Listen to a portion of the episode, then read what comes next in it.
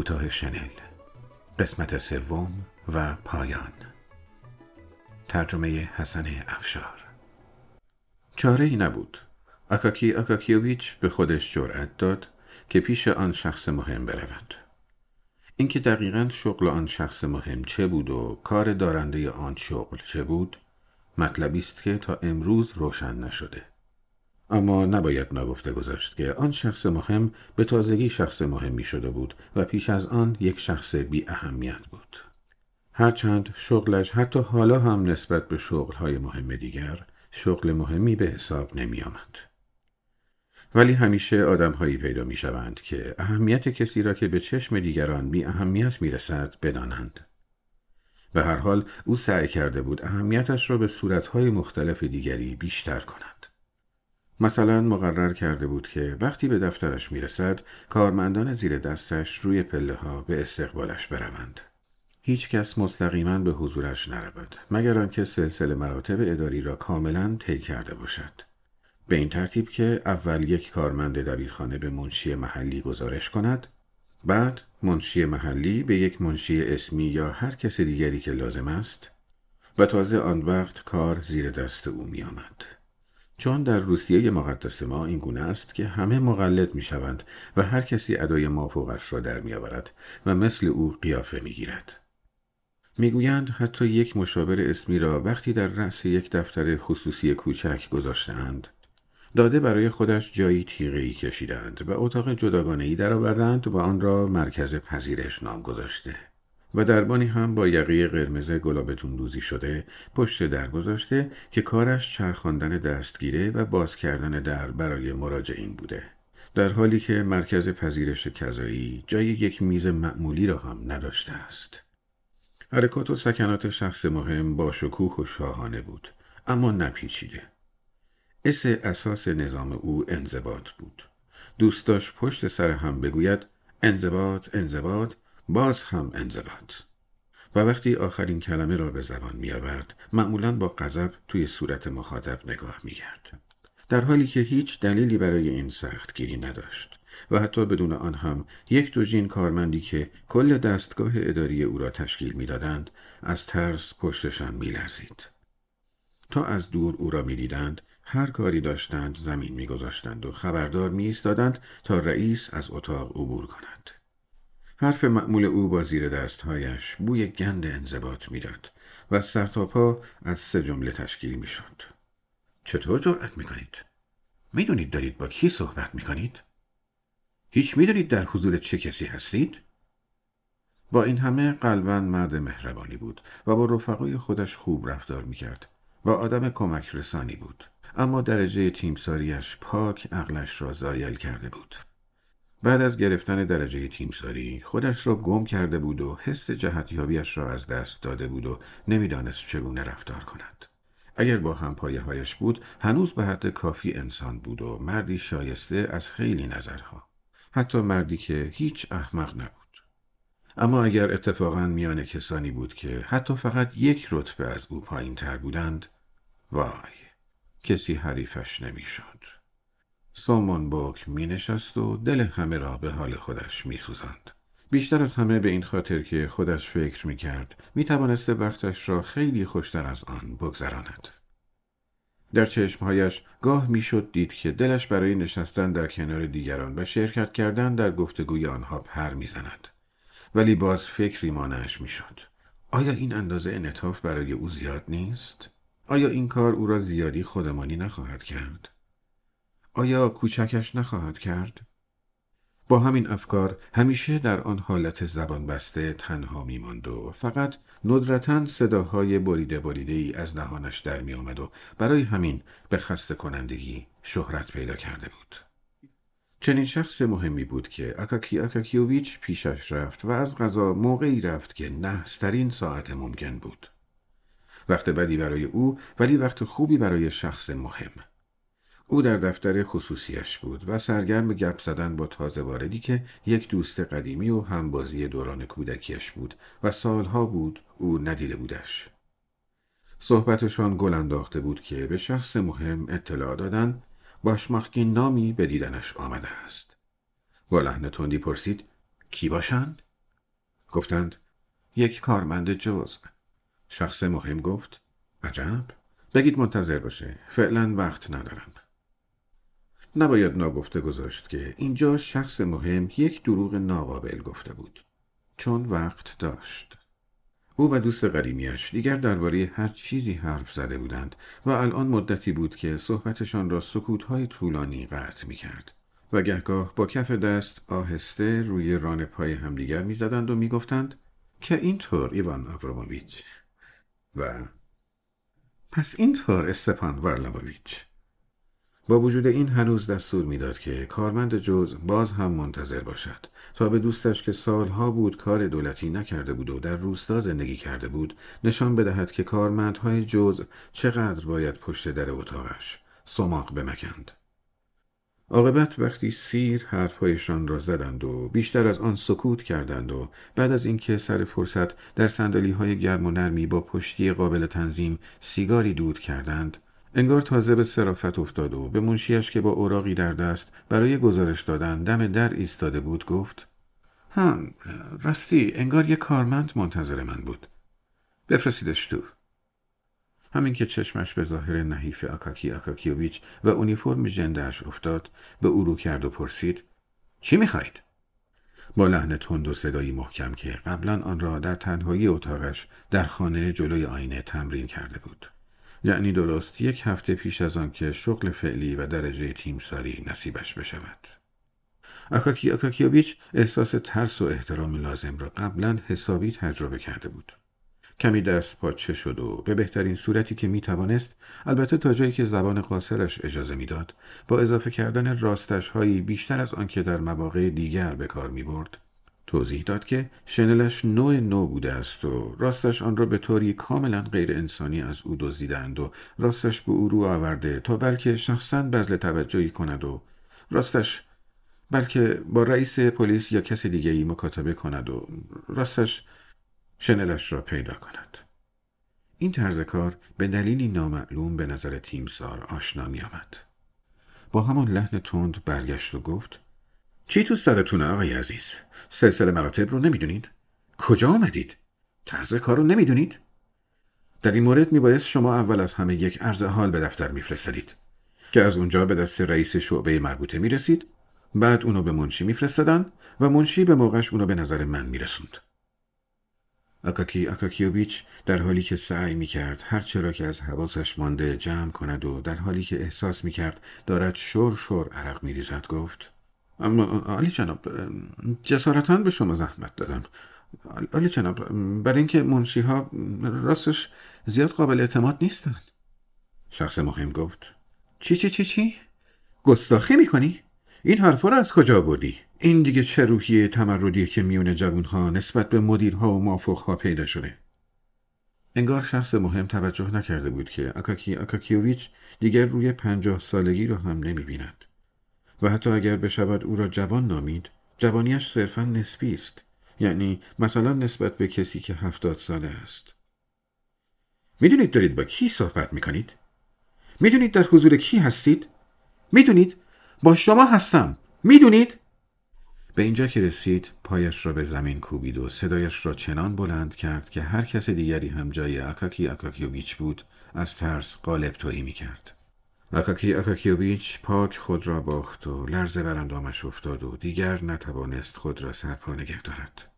و اگر دو دربان فورا ندویده و زیر بغلش را نگرفته بودند نقشه بر زمین شده بود. او را تقریبا بیهوش از اتاق بیرون بردند. بعد شخص مهم خوشحال از اینکه تشرهایش حتی بیشتر از آنکه خودش انتظار داشته کارگر افتاده و کیفور از این فکر که یک حرف او چطور می‌تواند عقل انسانی را از سرش بپراند. از گوشه چشم نگاهی به دوستش انداخت تا ببیند عکس او چیست و احساس رضایت کرد. وقتی دید حسابی هاج و واج است و حتی کمی حول برش داشته است. آکاکی آکاکیوویچ هیچ نفهمید که چطور از پله ها پایین رفت و چطور به خیابان رسید. نه دستهایش حس داشتند و نه پاهایش. به عمرش نشده بود که اینجور از تیم ساری شماتت بشنود. آن هم تیم ساری در اداره دیگر.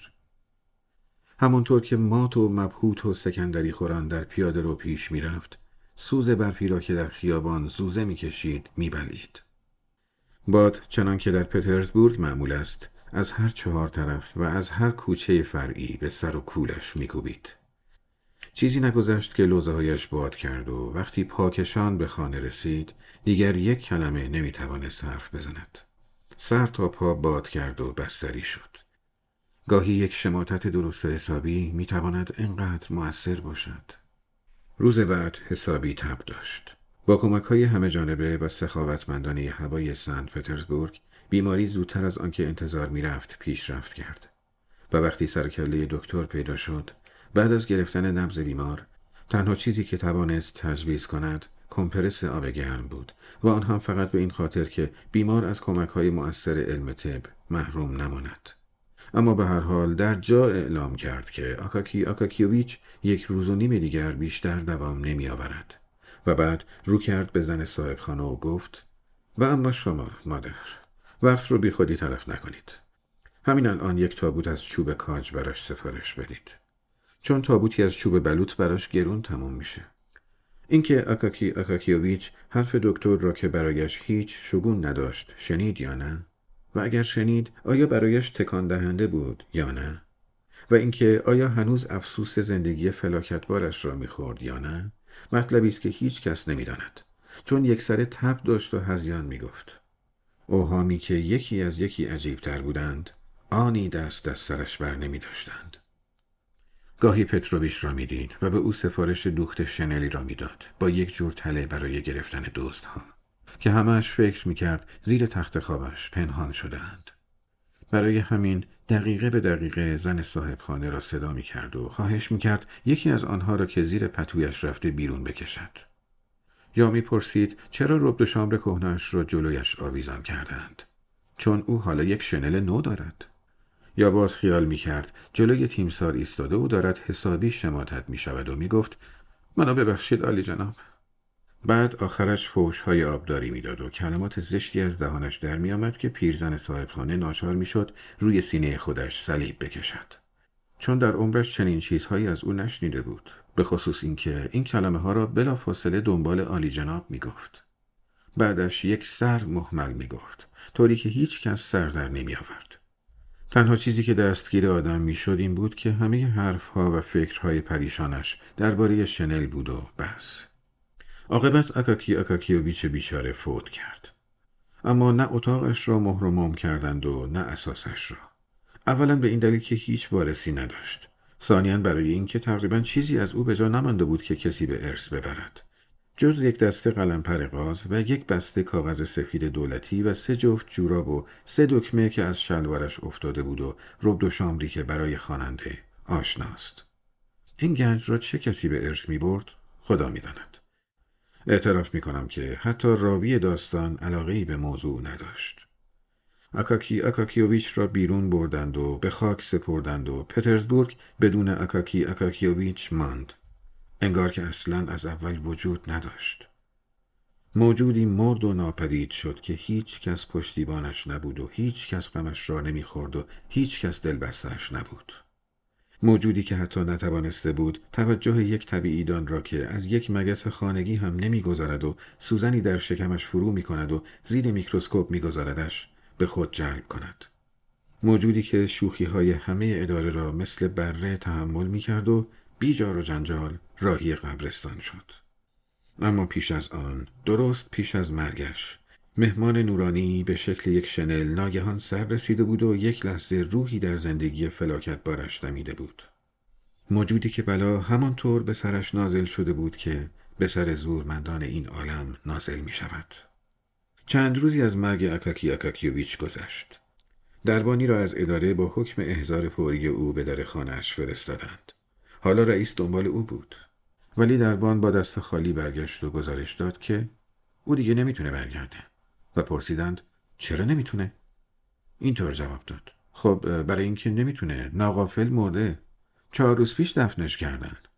در اداره از مرگ اکاکی اکاکیوویچ اینطور باخبر شدند و فردای همان روز یک مغلط باز تازه که خیلی قد بلندتر از اکاکی اکاکیوویچ بود جایش نشسته بود و حروف را نه آنقدر راست و کشیده بلکه خیلی کج و کوله روی کاغذ ردیف می‌کرد. اما چه کسی تصور می کرد که این پایان کار و بیش نباشد و مقدر شده باشد که پس از مرگش انگار به تلافی زندگی که پاک نادیده گرفته شده بود چند روز جنجالی دیگر هم زندگی کند. ولی واقعا اینطور اتفاق افتاد و به این ترتیب این سرگذشت فلاکتبار پایانی حیرت انگیز پیدا می کند. ناگهان در پترزبورگ این شایعه سر زبانها افتاد که مرد مرده در لباس یک کارمند جز شبها نزدیک پل کالینکین و حتی دورتر از آن پرسه می‌زند و دنبال شنلی میگردد که از او دزدیدند و به خاطر همون شنل دزدیده شده هر جور شنلی روی دوش هر کسی با هر رتبه و مقامی ببیند میدزدد چه یقش از پوست گربه باشد چه از پوست سگ آبی. خواه لایش از پنبه باشد یا چیز دیگر. آسترش از پوست راکان باشد یا روباه یا خرس. خلاصه هر جور خز و پوستی که تا امروز آدم برای پوشاندن بدنش به کار برده است. یکی از کارمندان اداره مرد مرده را با چشم خودش دید و فورا تشخیص داد که آکاکی آکاکیوویچ است. ولی به قدری وحشت زده بود که فرار را برقرار ترجیح داده بود و برای همین نتوانسته بود او را ورانداز کند. فقط دیده بود که از دور انگشتش را برایش تکان می دهد و خط و نشان می کشد. سیل شکایت از هر طرف سرازیر بود که پشت و شانه مردم البته اگر فقط مال مشاوران اسمی بود اهمیت نداشت. ولی حتی پشت و شانه مشاوران سلطنت به خاطر این سرقت مکرر شنل ها دائم در معرض خطر سرماخوردگی است. به پلیس دستور دادند مرد مرده را به هر قیمت زنده یا مرده دستگیر کند و برای عبرت دیگران سخت مجازات کند. و آنها تقریبا موفق به این کار شدند. یعنی راستش پاسبانی در اتاقک نگهبانی سر کوچهای در خیابان کیروشکین یقه کت مرد مرده ای را درست سر بزنگاه در حال گرفتن شنل پشمی نوازنده بازنشسته ای که قبلا فلوت می‌زد گرفته بود. بعد دو نفر از همکارانش را صدا زده بود و روح را به دست آنها سپرده بود تا یک لحظه دست در چکمش کند و انفیدانش را درآورد و دماغش را که شش بار در عمرش یخ زده بود موقتا رو به راه کند ولی انفیش احتمالا از نوعی بوده که حتی مرده ها هم تا به تحملش را ندارند. چون تازه پاسبان راه سوراخ راست دماغش را با انگشت بسته بود و داشت نیم مشتی از آن را در سوراخ چپ می‌کشید که مرد مرده عدسه شریدی کرد و همه را در چشم سه نوکر پلیس پاشید. و تا آنها مشتهایشان را بالا آوردند و در چشمهایشان مالیدند مرد مرده بدون آنکه اثری از خودش به جا بگذارند ناپدید شد. طوری که اصلا شک کردند که از اول در دستشان بوده است یا نه. از آن به بعد پاسبان ها چنان ترسی از مردهای مرده پیدا کردند که حتی از دست زدن به زنده ها هم می ترسیدند و فقط از دور داد می زدند آی تو راه تو برو. کارمند مرده دولت هم به پرسه زدنش حتی در آن بر پل کالینکین و ترس انداختن در دل همه آدم های ترسو ادامه داد. راستی. ما یک شخص مهم را که در واقع علت اصلی کشیده شدن داستانمان که ضمنا داستانی کاملا واقعی است به این سمت حیرت انگیز شد پاک فراموش کردیم. اولا انصاف حکم می کند که بگوییم آن شخص مهم بلا فاصله پس از رفتن اکاکی اکاکیویچ بیچاره که حسابی شماتت شده بود کمی احساس عذاب وجدان کرد. او هم رحم سرش می شد. انگیزه های خوب زیادی به قلبش دسترسی داشتند اما رتبه او غالبا نمیگذاشت خودشان را نشان دهند. آن روز تا دوستش از دفتر رفت او در فکر اکاکی اکاکیوویچ فرو رفت. و از آن به بعد تقریبا هر روز آکاکی آکاکیوویچ که نتوانسته بود بار سنگین آن شماتت رسمی را تحمل کند با صورت رنگ فریده جلوی او ظاهر می‌شد. فکر او دست از سر شخص مهم بر نمی داشت. طوری که یک هفته بعد حتی تصمیم گرفت کارمندی را به سراغش بفرستد تا ببیند آن روز چه می‌خواسته است و حالا در چه وضعی است و آیا هنوز هم کمکی از دست او برمیآید؟ و وقتی با خبر شد که آکاکی آکاکیوویچ ناگهان تب کرده و مرده پاک مات ماند و سخت دچار عذاب وجدان شد و تمام روز پکر بود. برای منحرف کردن فکرش و فراموش کردن تأثیر ناراحت کننده آن خبر راهی مهمانی شبانهی در خانه یکی از دوستانش شد مهمانی گرمی بود و بهتر از همه این که تمام مهمانها تقریبا یک رتبه داشتند به طوری که او هیچ احساس ناراحتی نمی کرد.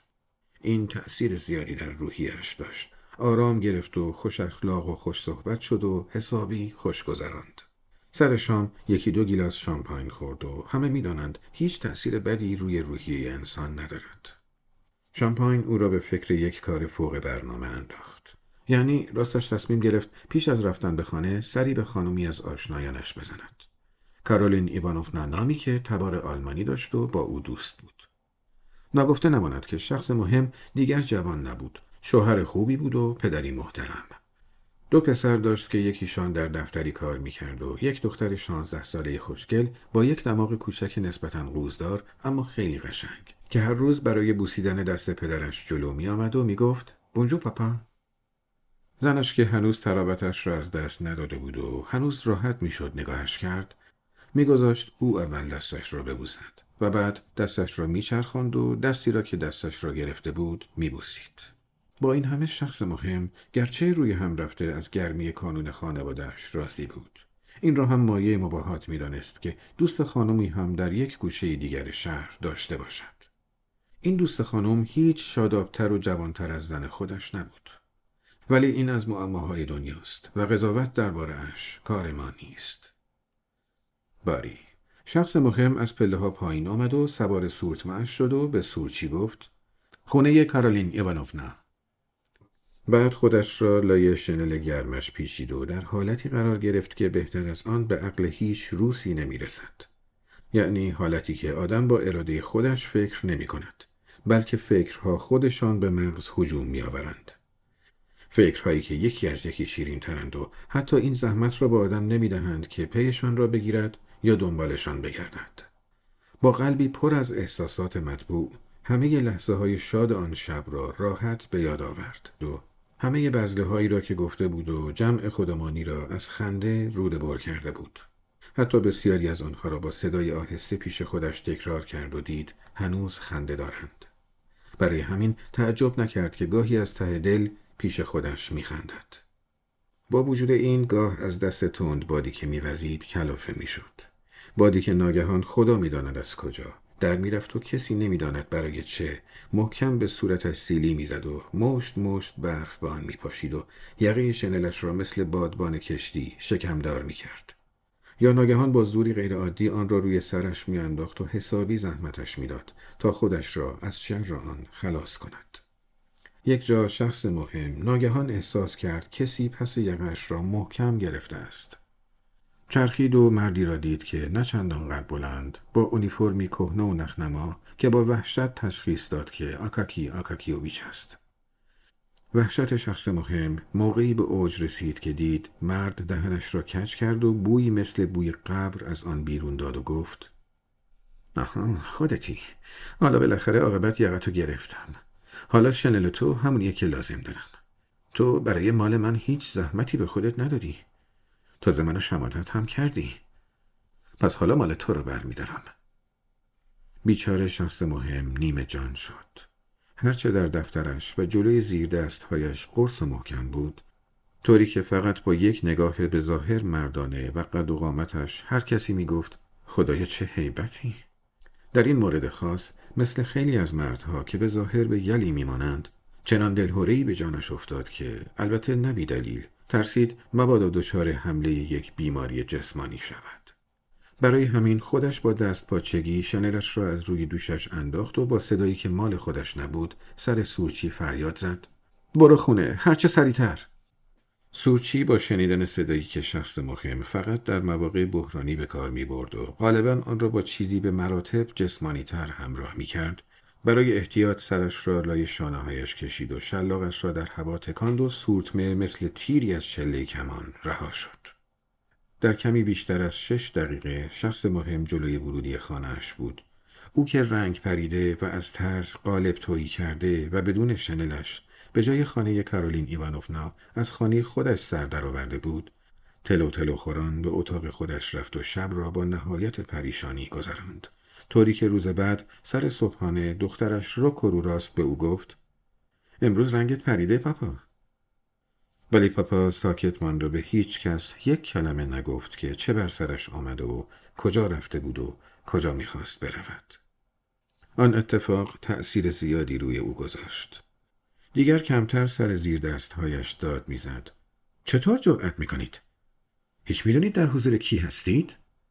و حتی اگر این کلمات را به زبان می آورد، اول خوب گوش می‌داد ببیند مشکل چیست. اما مهمتر از همه این که از آن به بعد دیگر روح کارمند مرده به کلی دست از مزاحمتهایش برداشت. انگار شنل تیمسار کاملا اندازش در آمده بود. دست کم این که دیگر هیچ موردی از دزدیده شدن شنل هیچ کس در هیچ کجا شنیده نشد. با وجود این هنوز خیلی از آدمهای جوشی و محتاط پیدا می شدند که باز هم آرام نمی گرفتند و هر چند وقت یک بار می گفتند کارمند مرده هنوز در گوشه و کنار شهر پرسه می زند. ولی بدون هیچ تردیدی پاسبانی در یک اتاقک نگهبانی در کلمنا به چشم خودش دیده بود که شبه از خانه بیرون آمده بود اما از آنجا که ذاتا آدم ضعیفی بود طوری که یک بار بچه خوک پرباری که ناگهان از حیاتی بیرون پریده بود حسابی کل معلقش کرده بود و باعث خنده سورچی هایی شده بود که آن اطراف ایستاده بودند و بعد او به خاطر اینکه به او خندیده بودند از هر کدام پول سیاهی گرفته بود و برای خودش انفیه خریده بود. بله از آنجا که آدم ضعیفی بود جرأت نکرده بود جلویش را بگیرد. فقط در تاریکی دنبالش افتاد تا اینکه شبه یک باره پشت سرش را نگاه کرد و ایستاد و از او پرسید چی می‌خوای؟ بعد مشتش را به طرفش تکان داد که بزرگتر از مشت هر آدم زنده ای بود. پاسبان گفت هیچ و راهش را کشید و رفت. اما شبه خیلی بلندتر شده بود و سیبیل بزرگی هم گذاشته بود. ظاهرا به سمت پل آباخوف راه افتاد و در تاریکی ناپدید شد.